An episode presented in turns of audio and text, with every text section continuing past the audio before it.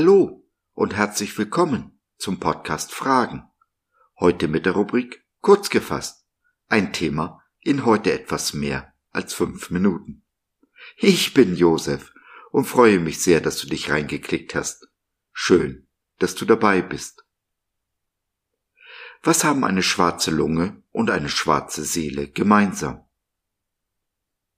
So erstaunlich es klingt. Beide sind zu etwas Nütze.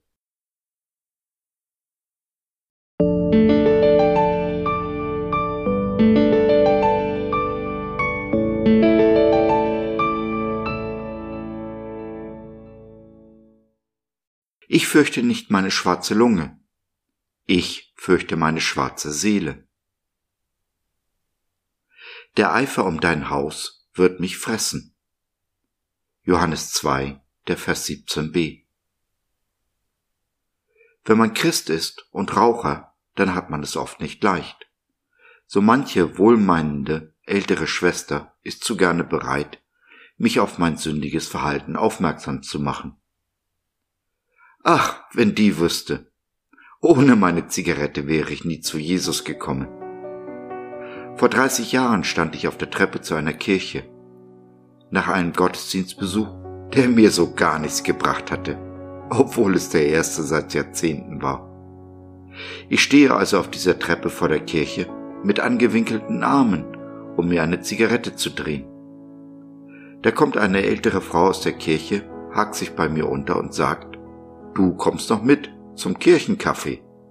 Hm, bei einer gemütlichen Tasse Kaffee, ohne Zigarette, habe ich dann von einem Glaubensgrundkurs erfahren, der in Kürze stattfinden sollte. Zum Abschluss dieses Glaubenskurses habe ich dann mein Leben Jesus gegeben. Nein, ich fürchte nicht meine schwarze Lunge, ich fürchte meine schwarze Seele. Da sind Abgründe in meiner Seele, die kann ich mit niemandem teilen. Kein Mentor weit und breit, kein Seelsorger, kein Coach. Ich bin allein. Aber es sind genau diese Abgründe, die mich über mich selbst erschrecken lassen. Ich frage mich, wie ich es schaffe, meinen Geschwistern, meinen Jesus in die Augen zu schauen. Komme mir dabei vor wie ein Heuchler. Aber das ist noch lange nicht alles. Es gibt Abgründe, Defizite bei mir, die sind für jedermann offensichtlich. Da gebe ich kein schönes Bild ab, spiegle nicht meinen Jesus wider. Es ist mein Zorn, den ich oft nicht beherrschen kann und der mich schon so manche Beziehung gekostet hat. Zorn per se ist keine Sünde. Es gibt einen heiligen Zorn, wenn wir zum Beispiel wütend sind über diese oder jene Ungerechtigkeit, wenn uns dann dieser Zorn dazu treibt zu handeln, einzugreifen und Dinge zu verändern, die sich ändern müssen, dann ist das heiliger Zorn, ein gottgegebener Zorn. Dieser Zorn darf sich aber niemals gegen Menschen richten, sondern immer nur auf die Dinge, die Umstände, die Ungerechtigkeiten, die zu ändern sind. Es ist kein heiliger Zorn, wenn ich mich über Menschen aufrege, die sich nicht ändern lassen, sich nicht verändern lassen wollen, die lieber in ihrer Ignoranz sterben, als zuzuhören. Sie fordern Beweise für das, was doch für jeden Außenstehenden offensichtlich ist. Aber die Bitterkeit ihres Herzens, oft verursacht durch Unvergebenheit, hat sie blind und ignorant gemacht für sich selbst, für jedes gute Wort für die Liebe.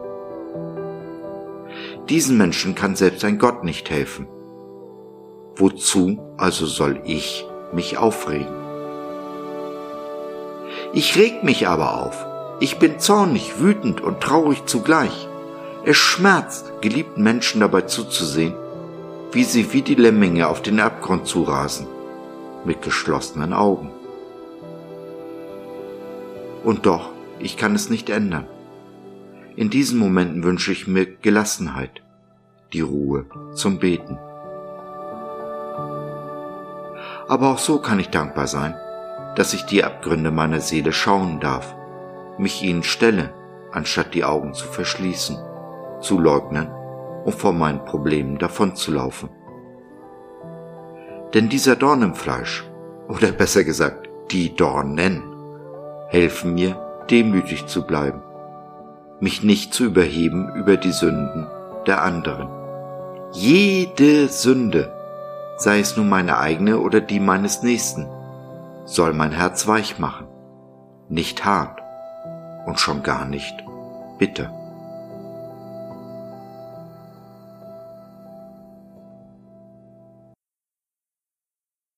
Wenn deine Seele genauso schwarz ist wie meine und du, wie ich, niemanden zum Reden und oder Beten hast, dann nimm doch Kontakt mit uns auf oder nutze unser Info- und Seelsorgetelefon www.gott.biz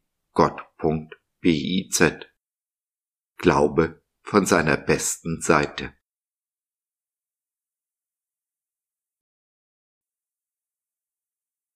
So, das war's für heute.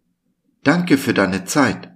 Wir freuen uns, dass du dabei warst und hoffen, wir konnten deinen Geist ein wenig anregen.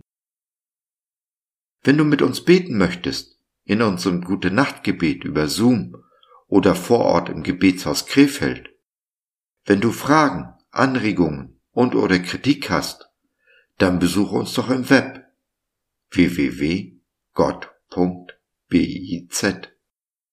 Hier findest du nicht nur Gemeinschaft, Menschen, die den Glauben leben und mit dir teilen wollen, sondern auch viel Interessantes rund um den Glauben.